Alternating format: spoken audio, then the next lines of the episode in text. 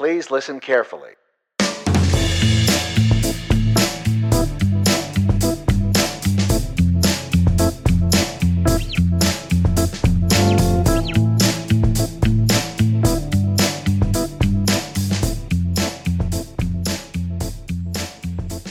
Hey everybody, so this is a podcast that I recorded with Nathan Holiday back in April, uh, and we are releasing it now. Nathan is the founder of Level Method. Uh, our gym, Kana Fitness, uses Level Method to basically provide a roadmap for people in terms of where their fitness is currently and where they can go and what to be working on. So we really love the Level Method. Uh, I had Nathan on the podcast um, before to talk about the Level Method, but this is actually a podcast more about productivity and workflow. So Nathan is a geek for uh, these topics, and I wanted to get him on and ask him questions about his um, workflow, how he stays productive, how he organizes things, including his schedule and his weeks, and basically take a deep dive into his routines. So, um, if you ever had listened to uh, Tim Ferriss's podcast about you know morning routines and and things of that nature, then this is up your alley. Um, we talk about all sorts of things going from uh, his deep work days to morning routines, uh, biometric trackers, uh, and how he captures all this information and how he stays organized. Uh, so, without further ado, here is Nathan Holiday. All right, guys. So uh, we have Nathan Holiday back on the podcast. And the last time we talked, Nathan, was December of 2019.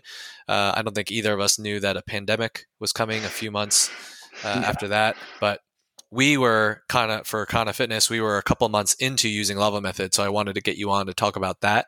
So if people are interested in learning more about Level Method, I would definitely go back to the archives and listen to that. But at the end of that episode, just from seeing you on social media talk about workflow productivity, I actually asked you for a productivity tip at the end of that last episode that we did, and you talked about the Pomodoro technique. Um, you said that being productive is being productive, and the best way to do that is to control the environment you're in. Mm-hmm. So, can you just quickly recap what Pomodoro technique is, and then also um, talk about how that you know controlling your environment helps people be more productive? Yeah, so uh, Pomodoros is essentially a man a, a, way of managing your own time by quantifying units of time. That's a really nerdy way. I mean, it's a, it's sort of a uh, a way of just controlling things that are normally not very controllable. Um, and so Pomodoro technique is 25 minutes, five minutes off. That's like historically what it is. But the concept uh, can just be any amount of time or block time where it's dedicated to, to one thing only as opposed to being distracted by a bunch of things because you can't get more productive than actually doing work uh, and then when it comes to environment um, the you know distractions are a big a big problem for a lot of people uh, and so being able to extract yourself to a place that you aren't or you have some sort of indicator that you're in work mode. You, you know, if you have a door, you put something on the door, the door is closed.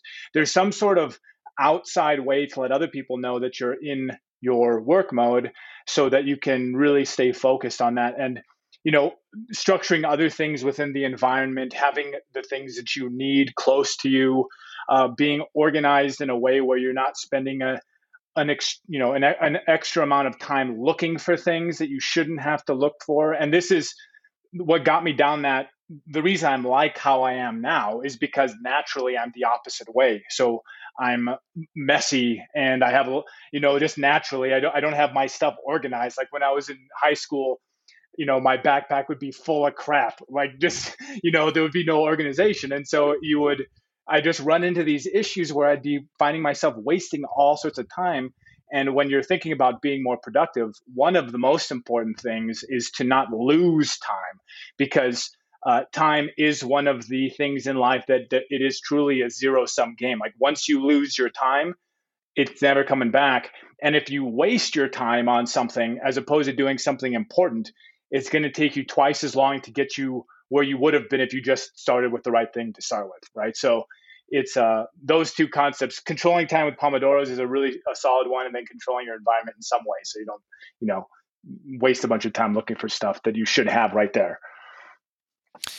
On your uh, own podcast, Gym Mastery uh, podcast for Level Method, you had mentioned that um, you were a competitive athlete and you had a it sounded like a coach maybe that had you document a bunch of things so it sounds like because it sounds like you're naturally not as uh, organized as you may want to be but that meant you had to implement systems to mm. keep track of things and to get productive so uh, can you talk about that like you know how you grew up where you grew up i know you were in the army at one point and then you got into crossfit and you were coaching so maybe talk about that evolution but you know kind of in the lens of productivity and getting things yeah, done? Yeah, like I've my whole life I've sort of wanted to have my my stuff together. Why I wanted to be productive and I wanted to do, but I would procrastinate things until the last minute.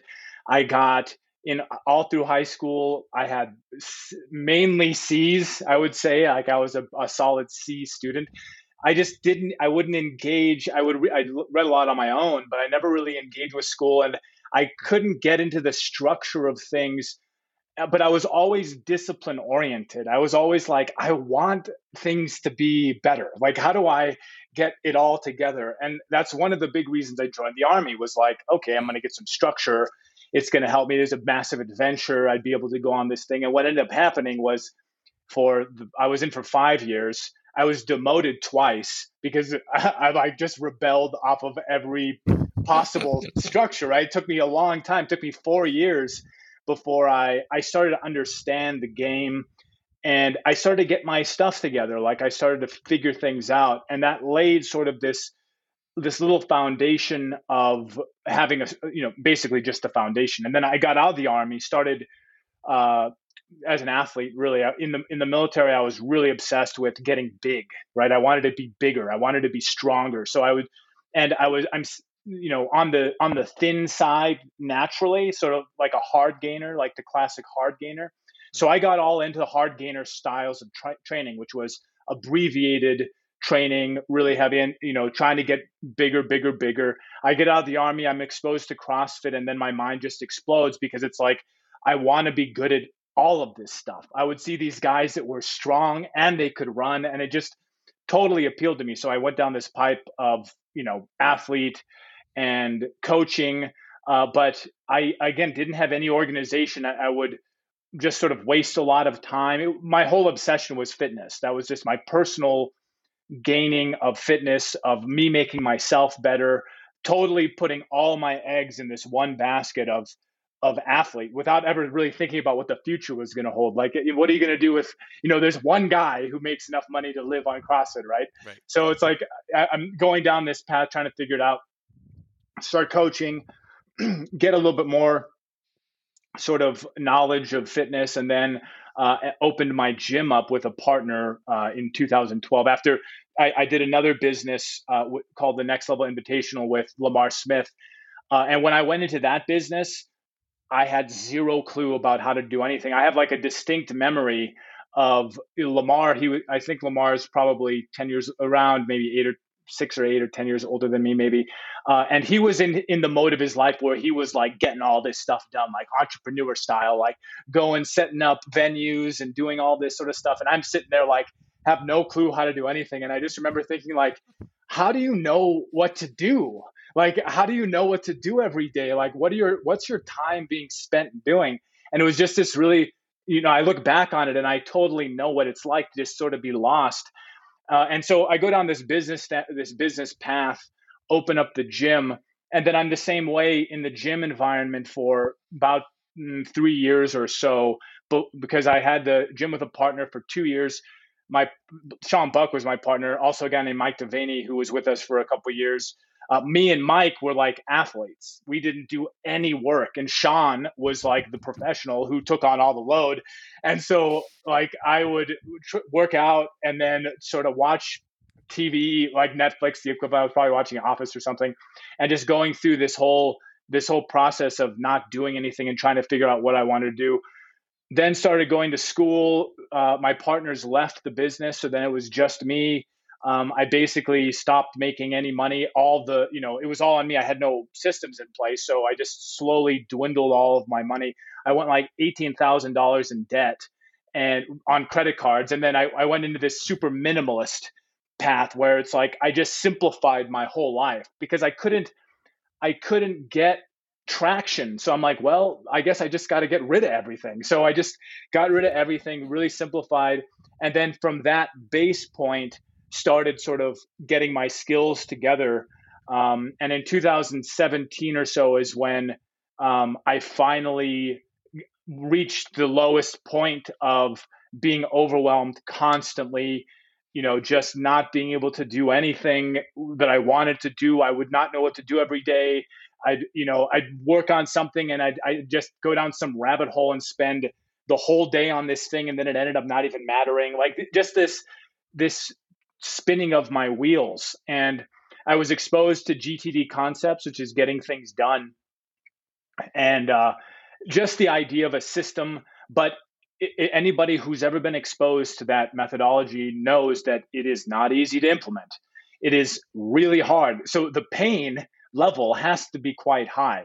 And this is something with everyone I've ever worked with on, on productivity, because people like over time I'm interested in it. So I work with people within the business or whatever, and the the need has to be there, right? There has to be enough pain for someone to be like, okay, that's it. I'm definitely doing it's same thing like discussed point in fitness. Like mm-hmm. I, I have a memory when I was in the army, I was probably 19 and we were in the barracks and I like I had lifted weights a little bit, but I was a skinny guy.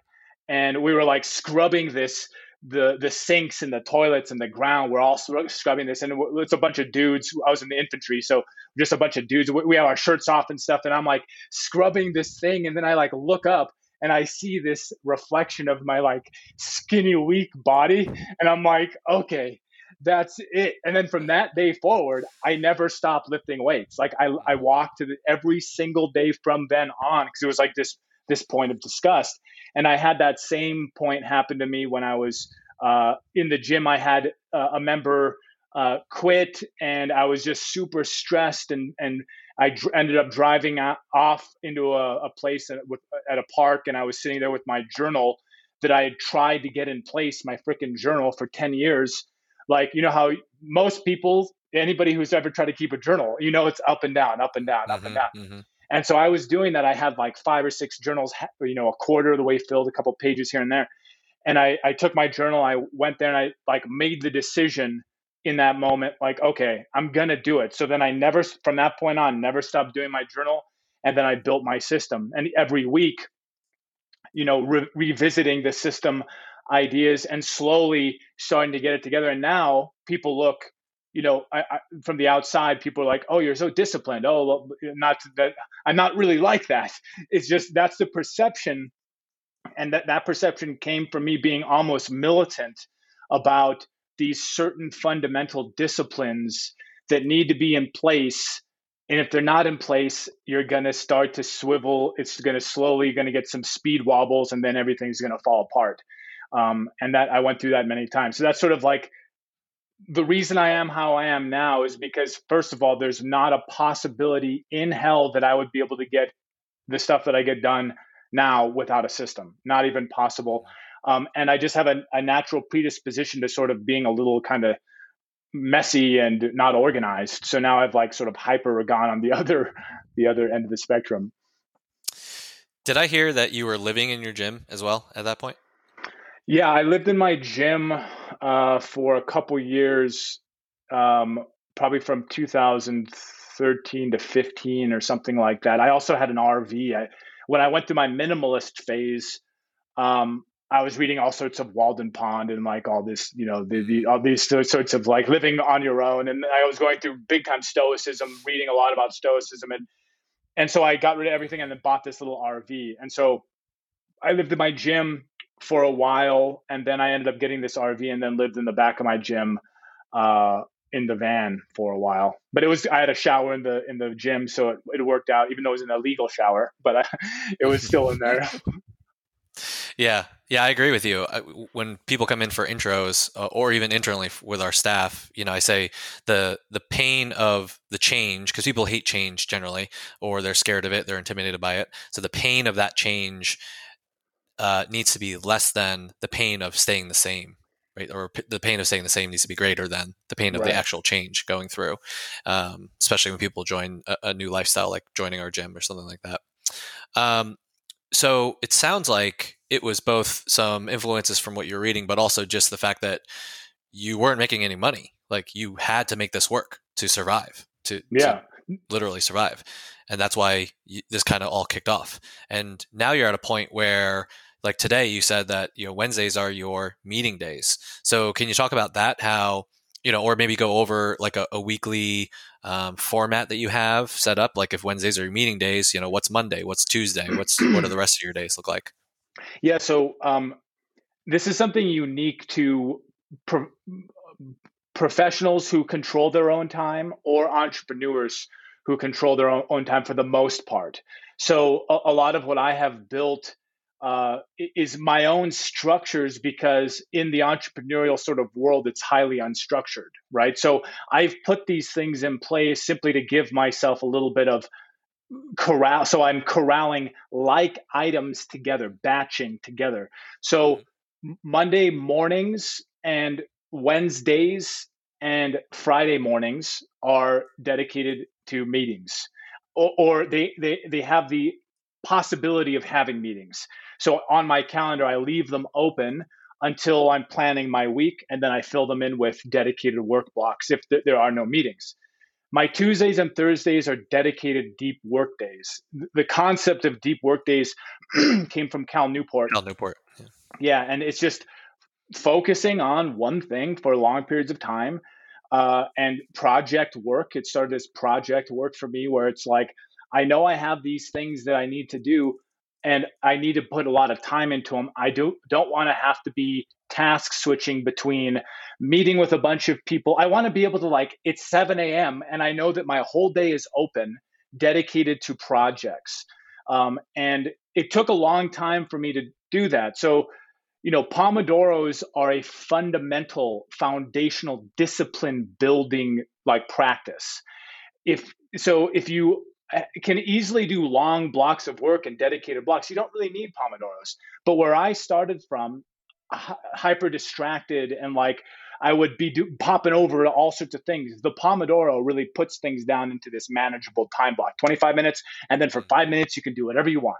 And when you go through this, these iterations, it requires discipline, but you build the muscle of being able to focus and focus and focus. And so then over the course of uh, you know, a year, a couple years. I still do Pomodoros for certain types of work, but for my block work, I don't really do Pomodoros. It's just focused, dedicated stuff. But um, at first, anybody who's thinking like, well, how do I do? I, I can't do a full block day or whatever.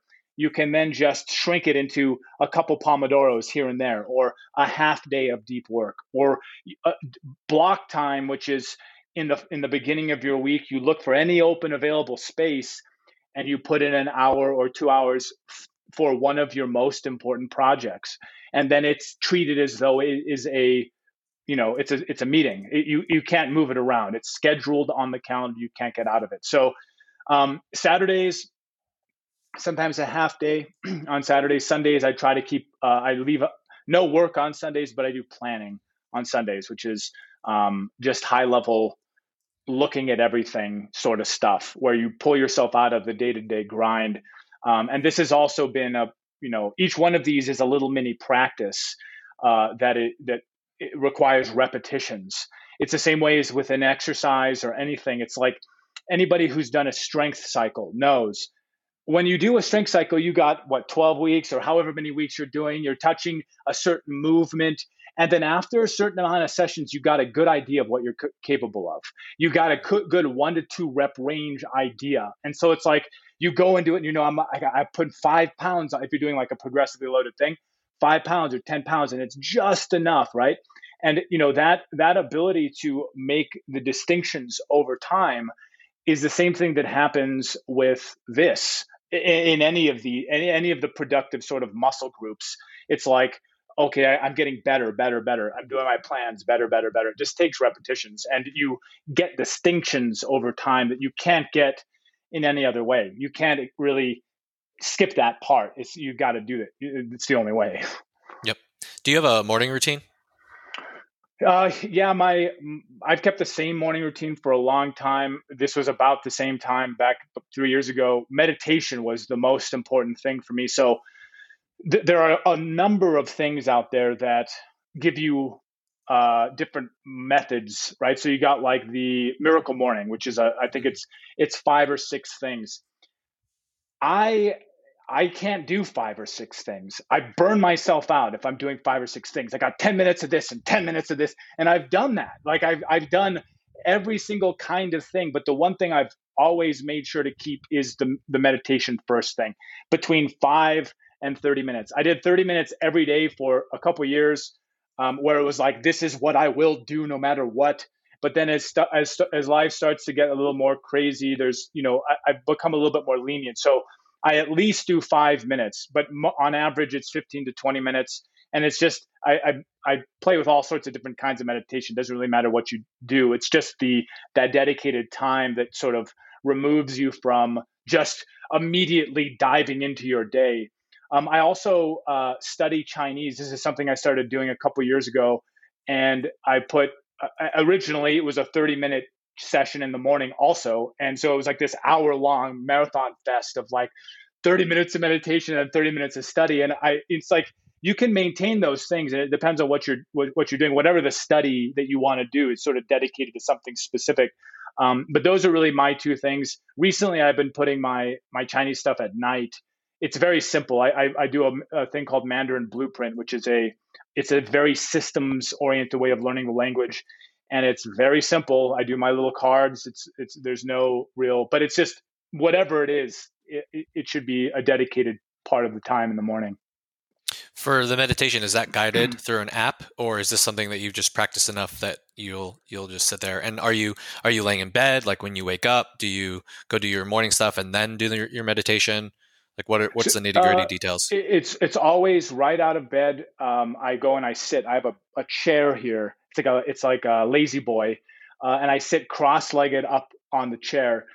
I have a meditation pillow too, and I've, I've I went through like six months of trying to force myself to sit on the meditation pillow, uh, but I just sort of defaulted back to to what I do it, the most comfortable way, uh, which is just a on a nice seated you know c- couch like thing where I'm not I'm not uncomfortable. I just want to be focused on the meditation, um, and the kind of meditation there's a there's a handful of different things I do, um, and they, they, it does it, it, sometimes rotates. So I do a a simple form of Tai Chi, which is actually it's a standing meditation that comes.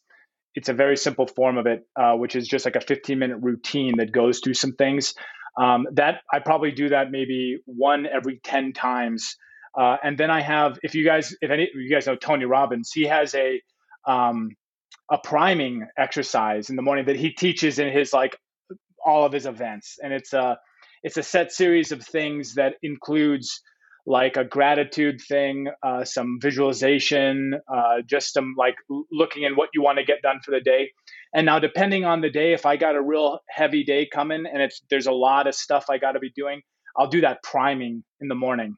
So i'm just sort of like ready to go. It's sort of like a little tool to keep me you know it's it's great stuff.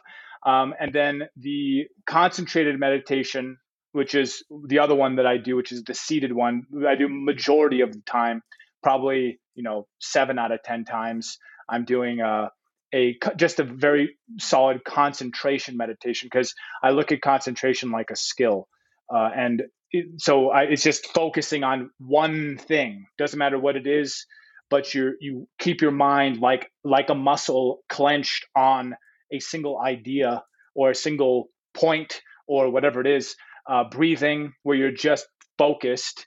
And um, I do that on my deep work days because I feel like it it gets my mind in line for focusing for long periods of time. And so it's just like sort of a like a warm up almost. Hmm. What about workouts? Um, do you have a workout routine? Do you always work out on certain days, certain times? Uh, what what does that look like? Yeah, so um, I, I, I have two stretch sessions only per week on Wednesdays and Saturdays. So those are uh, 45 minute gymnastic strength bodies. If anybody knows those, he has two a front split and a side split. It is brutal, and I've been doing that for about a year and a half. Every every day or Wednesday and Saturday, just like clockwork, getting it in. It's a it's a walks you through it. He tells you what movements to go into and all that sort of stuff. So it's as simple as possible. I'm not very flexible, so it's like one of those things. At least I'm, I wasn't. Now I'm getting much more flexible. But it's just about those dedicated slots. And then on the other days, I just have a template. So um, I have like uh, lower body pushing on Mondays, uh, just like squats, some variation of squats. I have upper body pushing. Um, I do uh, I do a lot of uh, sort of core balancing gymna- based on gymnastic strength training uh, that's thrown in throughout. But I work out every every day except Sunday, or at least there's I wouldn't say I work out, but there's dedicated body time every day except Sunday, which is I, I, I will still usually do some sort of mobility or something on Sunday, like a, a nice long mobility piece where you're you know have a lacrosse ball or something like that. So it's um my t- training's totally changed over the years, uh, and it's but I, I've always liked templates because again the reason templates are so awesome is that you have like things on certain days and you can start to make distinctions distinctions are the name of the game if you want to get better at anything you got to be able to make distinctions. In order to make distinctions, you need to be touching it regularly.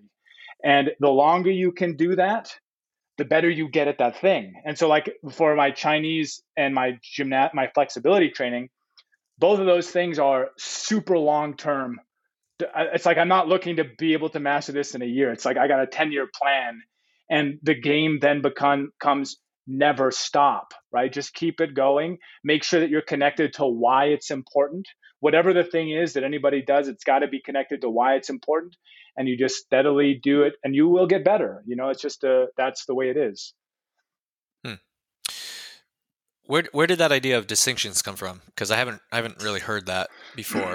But um, I don't know. I, it, it's it's something that I've found in my own learning that it, it's like I sit with ideas that I don't really understand for a long time. That's kind of how the level method was built is like the level method. It was trying to figure out fitness. It's like good luck. it's going to take a long time, and so it's like you sit sit with like this mild state of confusion for long periods of time, and like you, it's not working, and then you start to make distinctions, and so it's just something that like I, I've noticed that theme in my life where it sometimes takes me a long time to really get something but it's like those aha moments where you're like oh and that's what the distinctions are where you're like mm. from then on out now you can you you have new knowledge you have new experience and that is way more valuable than simply like learning something. It's like you have this this experience to draw on and to think about uh, and it's it's universal. It's like repetition is the mother of skill. In order to get the skill you've got to do the reps and what what's giving you the skill from the reps? Like great i'm doing the reps but you do have like natural like where your body learns muscle memory and that sort of thing and that is a real thing but you also have distinctions which can only come from as you're doing it you're thinking about what's different about this time and why is it different? And this is like the 10,000 hour rule when you look at that. Mm-hmm, mm-hmm. there's they it's a great concept but there, it's much different if you're doing focused distinction practice work versus rote movement right? Mm-hmm. so it, you, you, can accelerate that 10000 hours for sure if it's like a leverage right? You're like thinking about certain things and you can accelerate the the learning if you're totally engaged.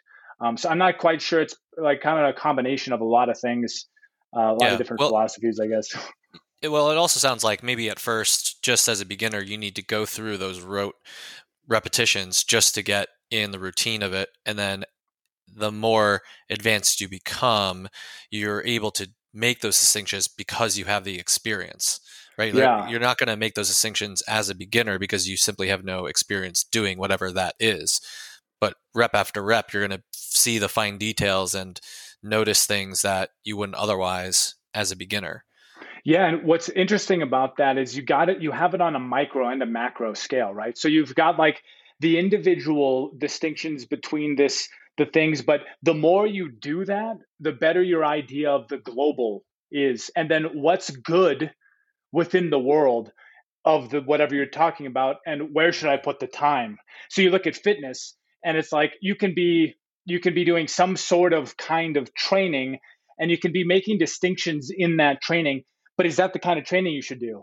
Well, you don't know that unless you have a world view and you have like a big picture of the whole thing.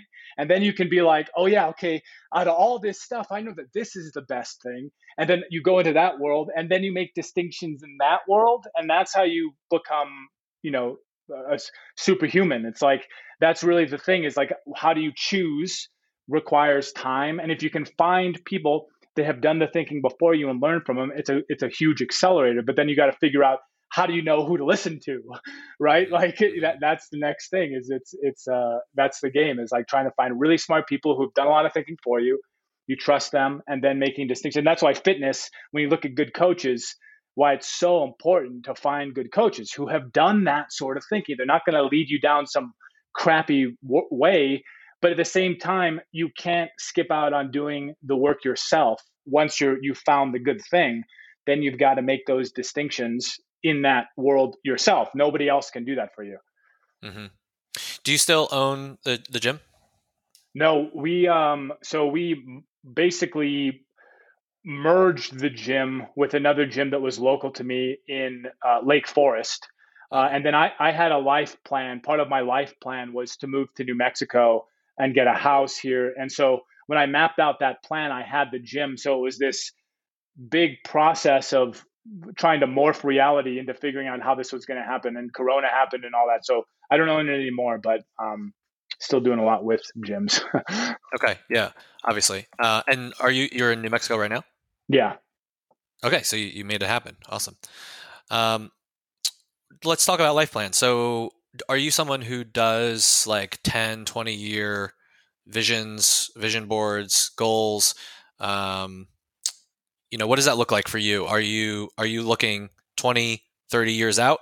Um, or do you have like just a bucket list of things uh, and whenever you get it done you'll get it done? Uh, how do you how do you plan long term? Or do you? So yeah i do. This is a a, a very uh, this is another world that can just kind of give a lots of confusion the number one thing is for anybody is defining what what you want in life. Like, what's the big result? What am I looking to do? What do I want to do? And so you might be like, I want to be a billionaire.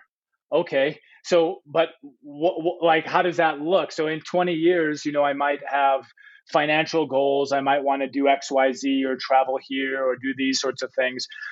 but really, it comes down to like within one to five years generally. And you're just sort of mapping out like if you go out further, you can give these big goals, but it still isn't really that tangible.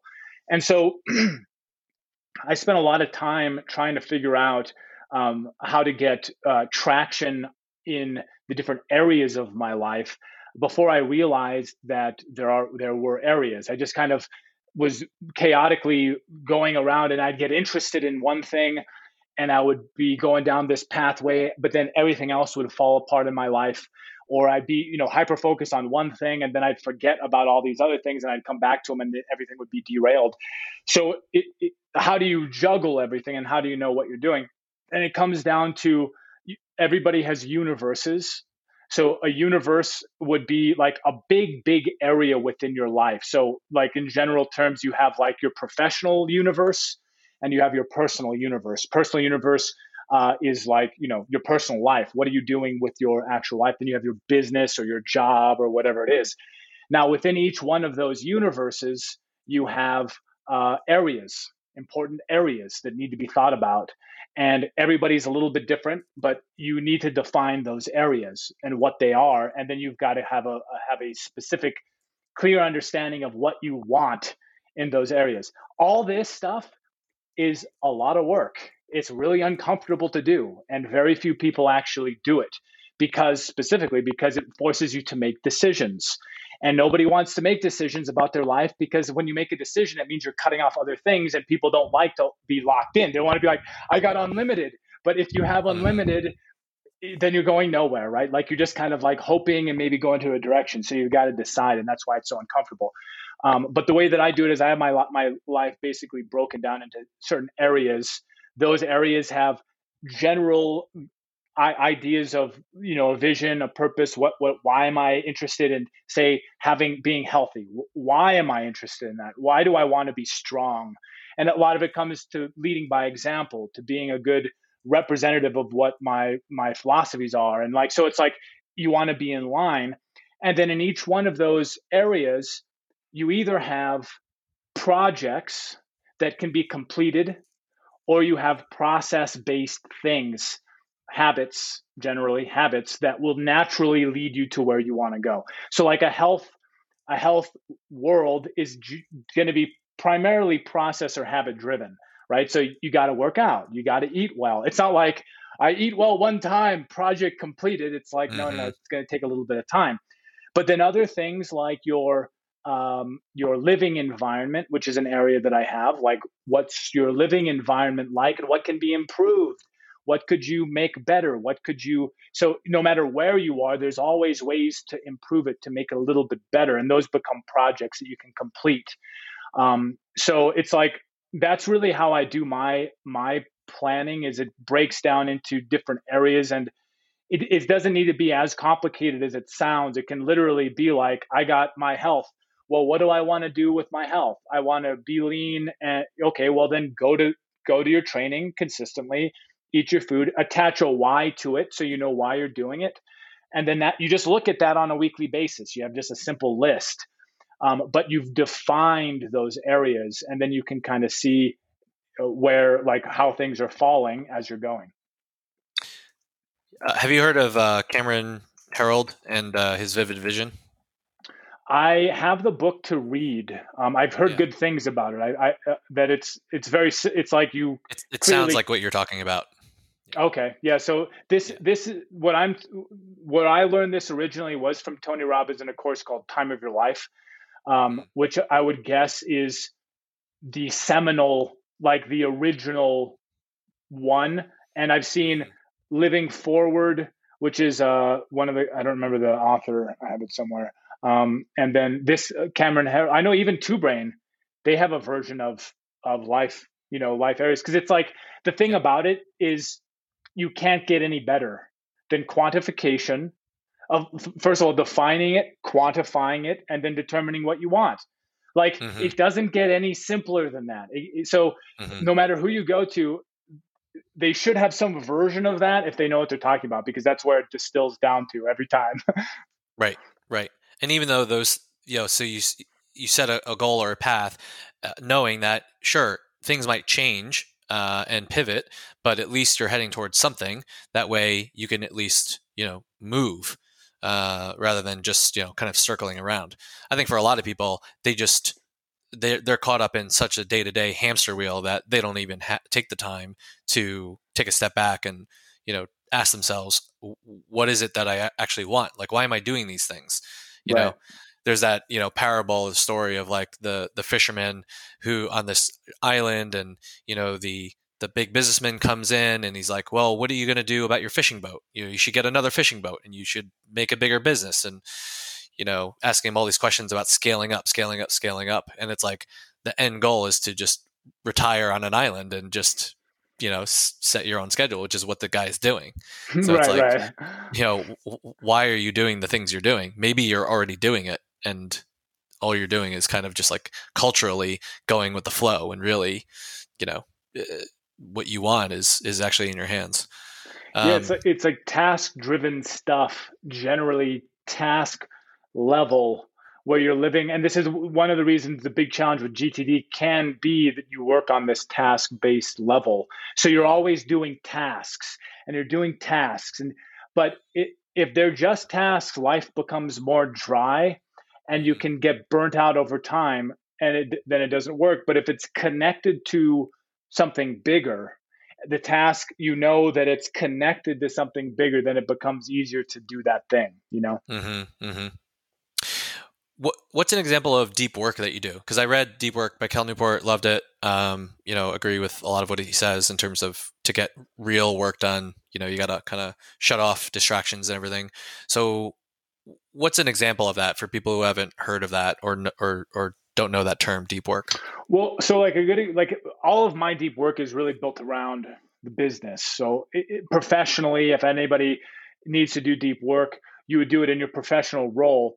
Now, mm-hmm. within that role, within whatever the role is, th- that's a universe. So this kind of actually works pretty well. It's a universe. Now, in inside that universe, you have areas.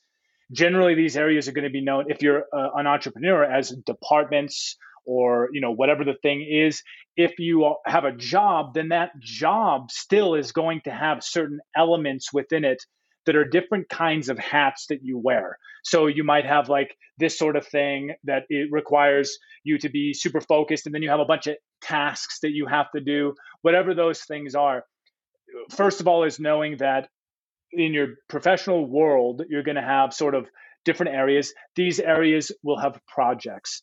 And a project is simply something with a defined outcome. So, what do I want? So, if it's, it's like I'm working on marketing or uh, I'm working on a blog or whatever project fits within one of those areas, that becomes a chunk of deep work. Now, the, the degree with which you plan your weeks and you plan all those things, uh, it's that can get very, very time consuming, or you can do, keep it very, very simple. Um, but the foundational concept is that you've you've taken a look at your world right? Like you got to be able to pull out and take a look at the world and then you see this as quantification or assessment. Out of the world what's the area that has the lowest score? If you're going to rank everything out of a 1 to 10 which one has the lowest? And or which one's creating the most stress for you or which one is the thing that you clearly know that you should be doing more of? Okay you zoom that one up into your face and then within that world what is the project? I got to build this thing or i got to do this i got to write this. And then that becomes the focus block of time where you think about that one thing and you work it all out. You're like now micro into into your this one thing but you're totally immersed in it and you can actually get it done that's the whole goal here is to like let me move things forward. I got to move these things forward. I'm going to do that by having concentrated dedicated work time. And then the next day i take a look what else needs to be worked on? Do i still need to work on that thing? You know whatever however you do it but you you have these focus blocks of time to make measurable progress uh, on whatever you're working on. It can be a personal project too you know like house right? So we said living environment, and you got to put the, there's a wall that's been blown out, and so you got to put on in project time. Well, that would go on your calendar as like, you know, home work, deep work time. It's the, the equivalent thing where you now focus on that and get it done. You know, and that's that's productivity is getting things actually done and getting things done not just to get them done, but getting things done that are linked to the most important things in your life. And if you can work like that, you can't get any more productive, right? So we, we say with Pomodoros, you can't get any more productive than doing the work. But then there's the qualitative aspect of what is the work that you're doing. So mm-hmm. if you have the best, m- most important thing you can possibly do with a time block, those two things together just simply cannot be beaten. It's as good as you can get. Yeah.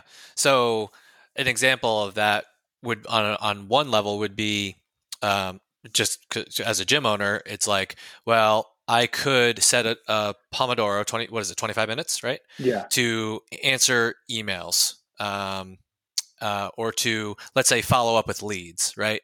So I'm going to email leads. I'm going to look them up. I'm going to email them. I'm going to blah blah blah. But a deeper level of work would be to take that 25 minutes and develop a system, or use something like UpLaunch or Gym Lead Machine or, or one of these CRM systems to create automations that allow that work to be done even if you're not the one doing it. Yeah that's the ultimate leveraged work right there. Right right, right? it's because you're, you're building a machine you're spending your time building a machine that then will always do it for you. And this is the game is being stuck in these things. And you know even with one of the good things about pomodoros depending especially for entrepreneurs but it's like I got to, if you do have to reach out to leads or you do have to build a lead generation system, that can be very daunting. You can be like, oh, you have all this friction. You don't want to engage with it because last time you engaged with it, it ended up being four hours and like you got whipped by all the time and all the things. So now you don't want to do it anymore. But when you work in Pomodoros, it's like, I'm just going to do one Pomodoro. and it like alleviates you from having to make all sorts of decisions about and and that can be really that it can be really helpful depending on the kind of work and depending on sort of where you are in your you know uh, productivity career or however you you know want to when the way you engage with work. Yeah got it. When you're in work mode i imagine that you're shutting off notifications distractions and whatnot. Um, how, do, how do you how do you do that? What apps do you use? What websites do you use? You know how, what does that look like? Because i'm sure emails are coming in and slack notifications are coming in and facebook notifications and you know so what do you do to, to shut all that off? There's a couple things. The big the two big ones uh, that are or three big ones uh, is the phone it's your emails and it's facebook right? So those three are really the ones. Slack uh, we do have an internal slack but it's it, the frequency is a lot lower and generally it's linked to things that like are could be important. So I, I sometimes I'll leave the Slack open, but the phone, mm. the the uh, the Facebook, and the emails. Now for phone, airplane mode, right? That it should be uh, like a checklist where you, if you're going to work, put on airplane mode. Uh, for Facebook, I use something called Self Control. It's a it's a free little app that literally cuts you off from you can cut cut off any website that is distracting facebook is the one where I'll go in there and then I'll be spending 15 minutes answering a bunch of questions or doing a bunch of stuff. So I'm like, okay, I can't even can't engage. Mm. So I just have I have only Facebook on that one, but self control. Uh, and then for for email, I have G I use Gmail, uh, and there's something called inbox pause, mm. where you can pause your inbox, so then nothing comes through. Um, and those are the best tools that I found uh, just to keep me focused. Because I mean, I, I'm basically a crackhead. Like when it comes to Instagram and it like I it's not like I don't have discipline. It's like I don't even notice myself doing it. Hmm. Right? It's like you just pick up your phone, you're like, boop, and you're like, what am I doing? And you put it down, and then two minutes later you're back at looking at it again. And this is you know, it's such the technology is so good that they've wrapped the wiring. So what you got to do is break that pattern by eliminating it. So I'll still try to go on Facebook, but then I'll get the screen that says, "Oh no, it's not there." I'm like, "Oh yeah, I'm blocked off," and then I keep on working. You know, so because yeah. if I don't do that, then it's it, I don't I don't really want to be so disciplined all the time. This is why when we go back to environment or structure, it's an example of controlling the environment so that you don't have a choice anymore. So it's like if you're if you have a problem eating the donuts, put the donuts in the toilet or put the donuts in the trash can mm-hmm, mm-hmm, and you're not going to eat it anymore. Like you, mm-hmm. the, the, the person that makes that decision basically makes sure the future you can't go back and make a bad decision. And so a, a lot of the little strategies that i have are built around that concept where it's like oh, i'm i'm locked off and since i'm locked off i'll just keep on doing work you know? Yeah for sure. When you so do you have a system for handling email? Like i find for me that that's a big one because i'll I'll be in there like refreshing or like looking at it to see if another one came in. And like, do you have set times in your day that you're responding to email? Um, you know, what what does that look like?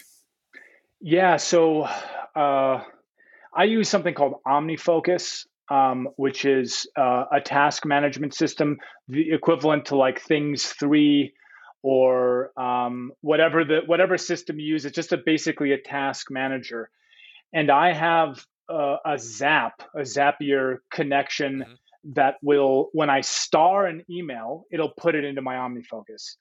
So it clears it clears my OmniFocus. Uh, so I don't ever have to go back into engage in any work. The, when I'm in when I'm in my email, I don't. I'm not actually doing anything re- related to email except clearing my email. So it, mm. it, it gets clear if there's any sort of action item, it goes to OmniFocus. If it's an archive, it gets archived. If it's uh, trash, it gets trashed. So those are the three options. It gets saved. I might need to check it later. It gets trashed, or it moves into my OmniFocus for processing later. And what I have in that in that system is when I open it up in OmniFocus, there's a link to the email in that action. So then I can open up and then I can respond to the email one to one to one to one because I don't want to have be bombarded with all these different things that I have. Um, and so what I do is I clear in the morning I clear my email. Uh, it's part of the the open little open routine that I have, and then um, if I'm good about it, I'll pause my inbox. Uh, but sometimes I'm just I'll open it. I'm not as disciplined as I used to be with it because it's not as big a, a big a problem because I still don't respond. If my email is open, I, if it's something I need to do, it gets starred, boom, and it, and I know that's in my OmniFocus. And then at the end of my day, um, I go through and I process. So it's like, okay, these items go into these different things, and I have a tag in my OmniFocus called emails. And so then I open up the emails, and then I can respond to all the important ones at once. So as opposed to you know, looking and being distracted and going through as I'm in my email client in the Gmail. Mm-hmm, so mm-hmm. it's a it's a little it's a it is a complicated little complicated system, but email is one of the biggest problems out there. And it's like if you can figure out a way to simplify that email problem, uh, you have done wonders for yourself in terms of stress. Because it's like you got to go searching for something you don't know where something is. You don't want to get rid of it because you don't want to forget about it. You know, it's mm-hmm. like you put it into a folder, but what if I forget to check the folder? you know so all these these problems and that's why a personal system is so important is because that personal system of of having tasks that you can sort of like reassign to yourself that the future you will see if you can set something up like that it can be simply reminders on your phone or it can be whatever it is but it's just like you're giving yourself a little machine to say hey don't forget about this thing and you just get a lot of those moving through time so then you can just check here, boom, you know, and that's what like an open checklist. Why an open checklist is so important is because generally there's a set number of things that everybody has to clear on a daily basis. You know, like you know you got your emails, you know you got your Slack, you know you got whatever the things are. It's if it's my text messages or if someone texts me, I don't necessarily want to respond to the text right there. I don't want to be taken away and plugged into this new universe this new world and now i'm that's very draining right so if i'm mm-hmm. doing that all day long that's that's the feeling of at the end of the day your brain is fried and you feel like you've just been getting pulled from every direction all day long what you want to do is see that email if it's a really important email then obviously you respond to it but if it's something that can wait then you capture it then when you go through your process you can see oh yeah respond to that email and you can do all those like items at once when you're in that mode when you're in that mode of doing all those things. Got it. Is OmniFocus where you're capturing other things, other to dos? So if you if you just happen to think of a to do, is that where you're putting it? Yeah, everything. Everything yeah. goes into OmniFocus for me. Um, it's a it's a complicated program. Things works the same way, and it can even even be a notebook or it could be uh, on your phone reminders. It doesn't matter what it is, but it's that dedicated place. If you have anything, goes in there. Bam, bam, bam, bam. So you always know that's where it is. It's not in five places, it's in mm-hmm. one place. Because if it's mm-hmm. in five places, your subconscious will never trust it and it's mm-hmm. going to be useless, right? It's not going to work. Got it. Do you keep track of, um, like, do you have a Whoop or do you keep track of biometrics or, you know, because it seems like you're very systems oriented, you're, you, you like data. Um, so I'm just curious if you, you know, still keep track of like workout uh, you know results uh, you know have biometrics you know um, if you do I do track I do I have a whoop um, but it's like they force you into six month contracts so I just did it for right. six months to test so I've just been testing it I think my my it's over I think next month um, but yeah I use the Oura ring I, I'm I'm more interested in like test I like to test things out to see but uh, mm-hmm. when it comes to fitness uh, I'm much more like sort of on the hippie side where I'm looking for natural rhythms in, in line with nature. So, you know, bedtime, sleep times. I don't necessarily like to have something that's emitting EMFs or light onto my skin all night, those sorts of things. Um, so while I do use it, I won't I won't use it long long term. Um, and then what was the other question? The uh, just oh, generally training. gathering data. Yeah, training. Yeah, yeah. so I use TrueCoach, um, and I treat myself as a client. So I'm my own client. So I program for myself, and I respond to myself uh, in TrueCoach. And then I just I keep I run uh, progress basic progressions, strength progressions, or whatever. But I try to keep it very low, low, low effort. So I get this little process in place and then it's like robotic like i know i got my training i i, I don't want to have to be thinking about what i'm doing i want to just take a look oh yeah okay that's what i'm doing and then i go and do it and then um, just sort of simplifying the amount of decisions I have to make when it comes to any of that stuff. Yeah, and the classic example of that is uh, Steve Jobs wearing the same thing every day. That way, he right. doesn't have to make a decision based on that, right? Um, since the beginning of the year, I've been eating this pretty much the same thing for lunch every day. It's a steak and it's a banana, and it just it, it tastes good. I like it. Um, I don't have to think about it, um, and it's it's been working. So that's like I'm trying to figure out more of those things that I can do to just take decisions out. Right. Right. One last thing, and uh, recently I've been inter- interested in intermittent fasting for years and years and years, um, and when I was training real hard, it's kind of it's kind of hard to eat enough when you're intermittent fasting, right? Because it's like you got to compress mm-hmm, these things. Mm-hmm. Nowadays, though, I've been doing a lot more, and it's like I remove a meal from my day so I have extra time, and then I mm-hmm. have the yep. the uh, afternoon to have my meals and stuff. And it, again, it simplifying the amount of decisions you got to make. So now I only got two meals instead of three. Not, not, not, that's not the best idea for everybody. Obviously, you got to you got to right, be careful right. with the intermittent fasting. But yeah. um, so uh, let, let's talk about the end of the day. So, do you have a nighttime routine? Uh, do you have a certain time you need to be in bed? How often do you sleep? Um, what what does the end of your day look like? So the end of the day is uh, much harder to dial in um, than the morning. The morning, you always have control. Wake up early. No one's going to be messing with you. You got your time. The end of the day, though, as everybody I'm sure knows, things come up. Your your work goes longer. You're doing these different things, so it can be a little harder. Uh, I I like to do. I just got a sauna maybe uh, a few weeks ago. A sauna was on my life, my home environment life plan for a long time, mm-hmm. but I mm-hmm. never had the space until we moved to New Mexico. Now I got the space, so I like to now over the past two or three weeks I end my workday with a sauna. Uh, and uh, I've, I've done cold showers and stuff in the morning in the past. Um, but these, I don't really do it too much anymore. Sometimes I do if I get kind of a wild hair, I'm, ex- I'm excited about doing something. But you got these two points in your day where like it's an extreme environment. And I just like the idea of putting myself, it could be a workout too. So you can kind of end your day with a workout or something.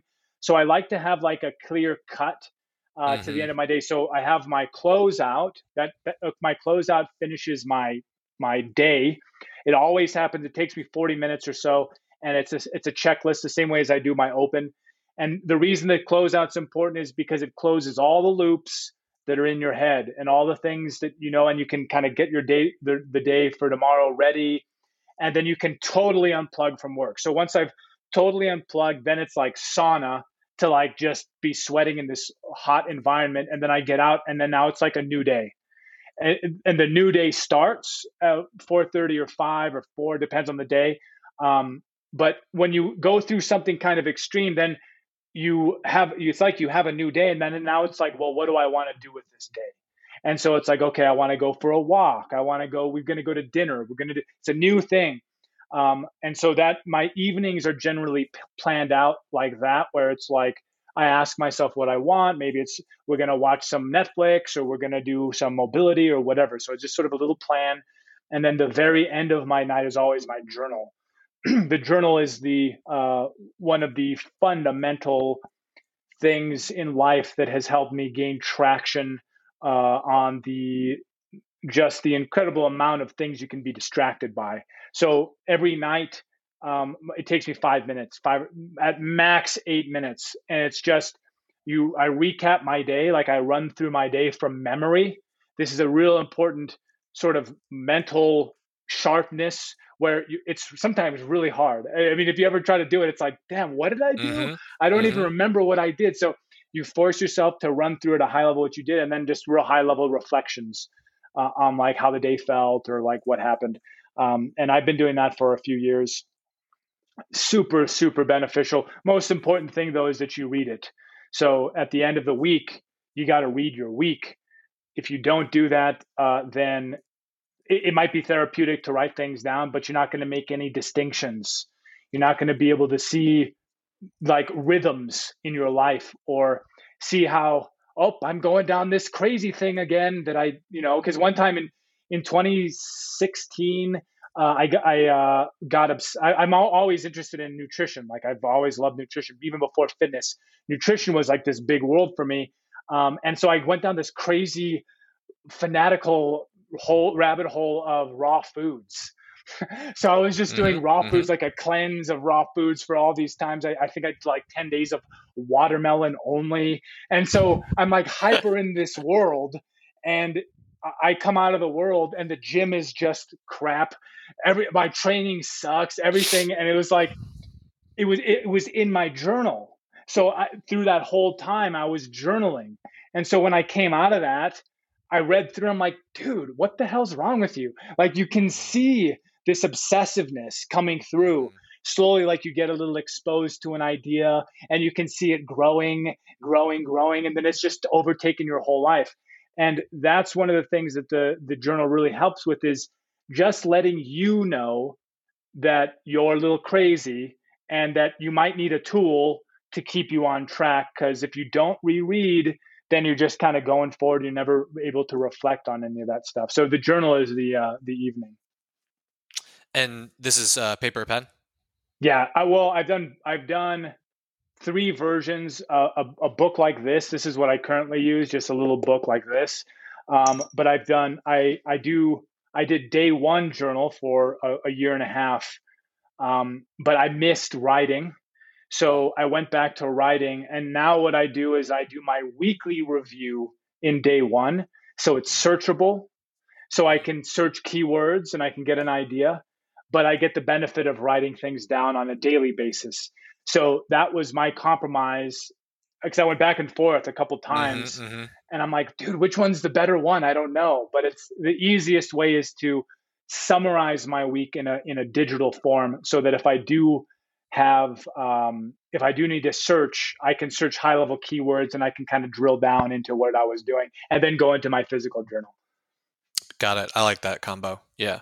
Um, the sauna is this uh because I've been looking into that as well is this a standard sauna is this a infrared one um you know i'm, I'm guessing you did the research as well on on all this yeah it's the inf- it's an infrared it's the the low end pretty the, inexpensive version i think it's called the Maxxus or something like that. It was like 1500 bucks or 1800 bucks somewhere around there. Um and it's a kit that, that comes it's a little two person it is an infrared. It's low emf infrared. Uh, it caps at 150 degrees, uh, but what I did is I removed the thermometer and I put it outside, and then I insulated the top so I can get it up to like 185 or 190 degrees now. so that's nice, uh, nice. if anybody ever is thinking like I want it to be hotter, you can you can always kind of like tweak it a little bit. I don't, but legally, I got to tell you that I'm not giving advice. I like that. Uh, and then how much how much sleep are you getting? Are you aiming for a certain amount every night? Um, are you going to bed at the at uh, the same time every night? Getting up at the same time?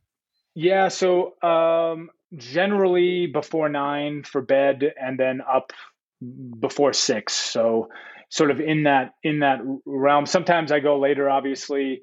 Uh, but I think I, I, probably get seven and a half hours or eight hours. I just I used to sleep a lot more, uh, but I think just now with the the amount of training that I do and stuff, I just don't need as much sleep as I used to. Um, so it's generally seven to eight hours. Uh, but nighttime wearing uh, orange glasses, as as lame and weird looking as those are, they, it really does work. They really and, work. And cut, yeah. Oh, big time. Yeah. Cut, cut out the light, cut out the stuff, uh, and then some sort of pre bed either a tea or magnesium kind of mix mixes up, you know, but it's some sort of like a little just a, a ritual of like this thing is happening and bedtime is coming and it's just like kind of train your body a little bit. Uh, but yeah, sleep is one of the most important things. Um, and maximizing your sleep, pitch black room. These are, I mean, all the fundamentals. Most people probably know all this stuff. Uh, but those fundamentals, again, looking back at the, these disciplines, it, you like sleep is like the best anabolic there is and if unless you're getting sleep like what the hell are you doing if you try and take all these supplements sleep is going to be where you make the big the big money yeah to me you know one of the benefits of whoop is the awareness around sleep and how you could be in bed for eight hours, but when you look at your sleep data, it, it might show that you've only, you know, slept for seven hours because a bunch of it was light sleep, or even you were awake without even realizing it. Um, right. So that to me was was really interesting. Yeah, it's huge. Um, do you do you know your enneagram? Have you heard of enneagram? Five. You're five. Yeah. Yeah. That makes sense based on everything we're talking about.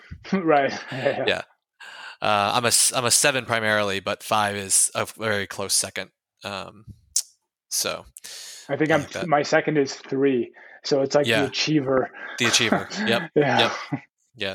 You're the you're the geeky achiever. Right. Know? Right. Exactly. You're gonna geek yeah, out the, on anything, but yeah. Totally. I love it. Um, just two more questions. Uh, what? Because I don't think I asked you the last time. What book would you recommend uh, most people read? Um, and is there like the uh, what's the application? So like what? You're you're at a party and um, you know you you just you you think everybody you, either you you think everybody should read it, so you're going to put it in a high school curriculum, or um, you know, so it's not towards business owners, it's not towards athletes. It's it's just you know something that you either loved and you think most people would love uh, for the pure joy of it, or you think whatever that message is, everybody should hear it. I mean, I, I, I have as, as cliche as it would be, I would have to go with like the fundamental Stoic text of meditations, right? The just the very basic. I mean, there's been so much stuff written about Stoicism, but there aren't. I don't think out of all the people that are obsessed with Stoicism, I'm not sure how many people have actually read Meditations, and I think that's the just under understanding the fundamental philosophy and realizing that Marcus Aurelius was an emperor who was literally the most powerful dude in the world, could do mm-hmm. anything that he wanted to do, basically. Like he was all powerful. And in his time in his spare time, he wrote meditations while he was at war. So basically at night through campaigns, he was writing meditations. And so it's like he's dealing with he has unlimited power and he's dealing with the absolute worst of humanity in war, right? So you're just in war all the time, not away from home on these long things. And so just those so that sort of context really helps with that book um, and getting a, a good uh, translation. I'm not sure. I'm not. I can't remember the. There's. A, it's with a red cover, like a crow on the red cover. Um, that's the the the book that's the easiest translation. So I would say that that's probably my my recommendation. Not for everybody, but um, definitely from a fundamental standpoint, ph- philosophically, is just you know you can't beat it. Yeah, I feel like a lot of people nowadays are reading like Ryan Holiday stuff about right, right, Stoicism, and so they that is their interpretation of it. But yeah, to go and, to the and original. the thing the, the thing about that is the reason it is is because Ryan Holiday is a smart dude that's interpreting that stuff into modern concepts mm-hmm. and language but mm-hmm. it, it, that the meditations is still the source and to me i like the source of things like what's because if you can get knowledgeable about the source then you can help you know it's going to help you but you, then you can help other people too just sort of relax on on you know life basically yeah um that one you're talking about might be alice zimmerman let me but, see. Um, just in case people are listening and want to uh, look it up, but it was. Uh, let's see. I have it here. Um, Gregory Hays is oh, the Hays, translator. Okay. Yeah, Gregory Hays. Cool.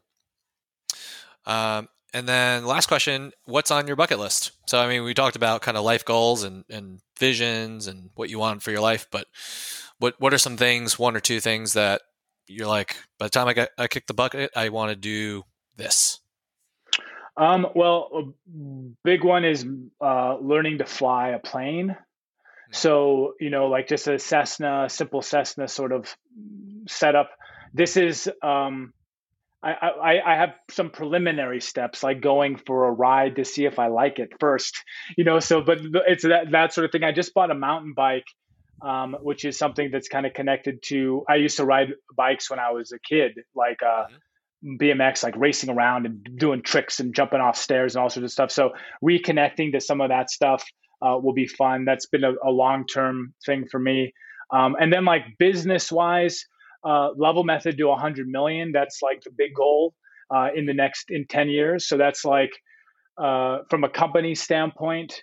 Um, and then I have little, you know, three five year goals like uh, t- I, one of them is like buy my dad a house, you know, those sorts mm-hmm. of things where it's like it'd be good to have the means to pretty much be able to do whatever you want.